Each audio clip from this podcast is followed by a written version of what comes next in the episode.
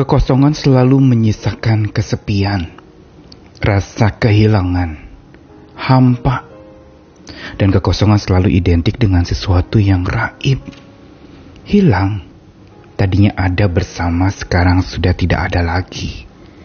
Tadinya menjadi kebanggaan, lalu kemudian punah, dan yang terjadi adalah kesengsaraan, kepedihan. Namun sesungguhnya bicara soal kekosongan, ada satu yang menarik bahwa sebenarnya kosong dan isi itu adalah dinamika hidup seseorang.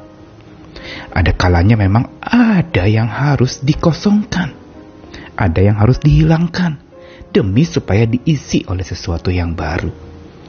Kosong, kosong, kosong, isi, isi, isi, dan semuanya itu menjadi sebuah dinamika. Ada yang dikosongkan untuk diisi dengan yang baru. Begitu juga ketika diisi, yang diisi itu juga bisa kosong lagi dan diisi lagi. Bergulir begitu rupa, dan itulah dinamika kehidupan. Tapi bagaimana dengan makna Tuhan yang mengosongkan diri? Atau dalam bahasa Yunaninya dikenal sebagai istilah kenosis. Dia mengosongkan diri, menghampakan dirinya. Untuk apa? Apakah dia sedang tidak suka dengan dirinya? Atau dia memang sengaja menghilang dari pandangan manusia, lalu kemudian dia tidak ada? Tetapi sesungguhnya mengosongkan diri ini merupakan sebuah bentuk tindakan kasih Tuhan yang begitu mulia. Mengosongkan diri yang berarti dia tidak menganggap dirinya sebagai sebuah kebanggaan atau sebagai kesetaraan dengan Allah yang harus dipertahankan, sebagaimana yang kita sering dengar di dalam kitab suci. Tapi pengosongan diri Tuhan sebenarnya adalah untuk supaya kita diisi. Diisi oleh apa yang tadinya kosong? Diisi oleh Allah sendiri yang memenuhi hati kita.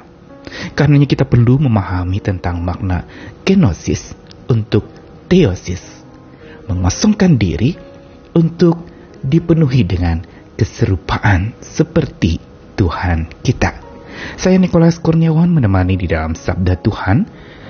Kali ini dari 2 ayat surat Paulus, pertama dari Filipi pasal 2 ayat 7, melainkan ia, Kristus, telah mengosongkan dirinya sendiri dan mengambil rupa seorang hamba dan menjadi sama dengan manusia.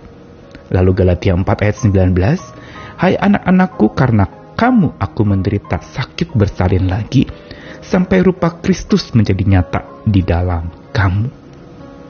2 ayat ini memang dalam konteks yang berbeda. Di dalam Filipi pasal 2 merupakan sebuah pengingatan kepada jemaat di Filipi untuk menjaga sebuah hubungan kesatuan antar jemaat yang berlandaskan tindakan Tuhan yang mengosongkan diri. Sehingga kita perlu sebagai orang percaya diperlengkapi pikiran kita, perasaan kita seperti Kristus yang rela mengosongkan dirinya, yang tidak menganggap kesetaraannya dengan Allah itu sebagai milik yang harus dipertahankan, tapi dia kosongkan diri, mengambil rupa jadi hamba dan sama dengan manusia. Berarti ada sebuah degradasi, penurunan derajat dari yang maha kuat menjadi lemah, yang maha hebat menjadi tidak berdaya, yang maha kuasa menjadi tidak berkuasa lagi. Ini semua mengajarkan kepada kita bukan tentang makna Natal yang sering disebut-sebut. Dia Allah yang menjadi manusia. Kristus Juru Selamat itu adalah Allah yang menjadi manusia dan hidup bersama dengan kita. Mengambil rupa dan serupa dengan kita, manusia yang butuh ditolong oleh Tuhan.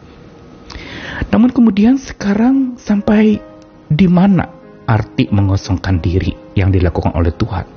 Apakah sudah kosong lalu kemudian selesai? Atau apa tujuannya? Dalam Filipi pasal 2 sebenarnya di bagian akhirnya dikatakan supaya dia, Kristus itu ditinggikan pada waktunya. Dan dia dimuliakan dengan luar biasa. Setelah mengosongkan diri, mengambil rupa seorang hamba dan jadi sama dengan manusia.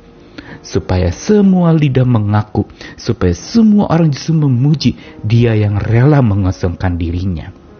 Tapi untuk tujuan apa? Galatia 4 ayat 19 jawabannya.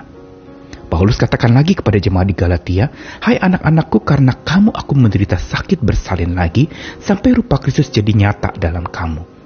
Apa hubungannya sakit bersalin yang Paulus sebutkan dengan mengosongkan diri?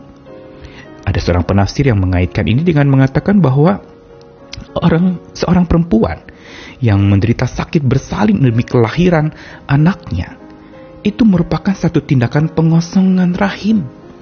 Dikeluarkanlah anak itu dengan penuh kesakitan, tetapi setelah keluar dia bersuka cita. Dan inilah sebenarnya sebuah proses pengosongan diri yang dilakukan oleh Tuhan, sekaligus juga kita sebagai umat Tuhan perlu belajar untuk bagaimana mengosongkan diri kita sampai rupa Kristus, rupa Tuhan itu menjadi nyata di dalam kita dan melalui kita. Pelajaran penting dari kisah mengosongkan diri ini adalah sebuah makna yang dalam tentang kehidupan yang kita sering tangisi karena kekosongan yang kita alami, karena kehilangan yang kita derita. Kita tangisi begitu rupa. Tetapi sebaliknya Tuhan yang justru maha penuh dan utuh, dia rela mengosongkan dirinya, menghamba dirinya demi mengisi diri kita dengan kepenuhan anugerah Tuhan. Ini yang mengajarkan kepada kita tentang sebuah makna Natal yang sesungguhnya. Kenosis, dia mengosongkan diri untuk theosis terjadi, untuk supaya Tuhan memenuhi hidup kita dengan anugerahnya, dan dia hadir di hati kita. Theosis berarti betul-betul kita mengalami sebuah perubahan, transformasi, di mana ada keserupaan dengan Allah itu terjadi dalam diri kita, menjadi pribadi yang rendah hati, yang lemah lembut, panjang sabar, melakukan tindakan-tindakan mulia, yang begitu datang untuk melayani dan bukan untuk dilayani. Inilah sebenarnya keserupaan dengan Tuhan yang tercipta di dalam kita, tapi melalui jalan mengosongkan diri demi diisi diri. Dan inilah juga, kalau Tuhan mengosongkan diri demi mengisi diri kita, maka kita wajib juga mengosongkan diri kita. Apa yang perlu dikosongkan?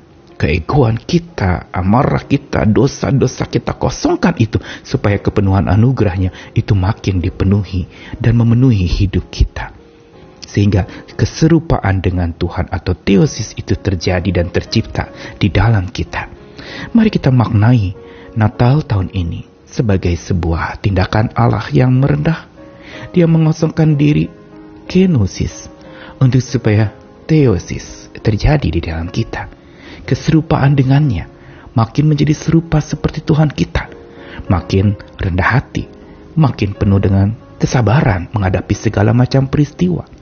Karena peristiwa-peristiwa yang seringkali kita tangisi karena kehilangan, karena ditinggal pergi orang yang kita kasihi, atau kita juga menangisi akan harta kita yang ludes, yang hilang, yang membuat tabungan kita menjadi kosong. Ingat, pengosongan itu terjadi sesungguhnya untuk sebuah pembelajaran bahwa kita perlu diisi hanya oleh Tuhan. Dunia yang memberikan kepada kita banyak harta, itu semua akan punah. Apa yang kita miliki itu bisa tidak kita miliki lagi. Apa yang tadi memenuhi hidup kita bisa jadi tidak memenuhi hidup kita lagi. Apa yang memenuhi segala macam lumbung-lumbung padi kejayaan kita itu bisa kosong. Tetapi ketika Tuhan yang mengisi diri kita dengan dirinya yang sudah dikosongkan untuk kita, maka kepenuhan anugerahnya menjadi nyata dan keserupaan dengannya tercipta di dalam diri kita. Biar Natal ini boleh kita belajar bagaimana mengosongkan diri untuk diisi oleh Tuhan, dan mengosongkan diri untuk mengisi orang lain, diisi oleh cinta kasih Tuhan melalui hidup kita. Kenosis untuk theosis. Tuhan mengasihi kita sekalian yang merasa kosong dan hampa hari ini.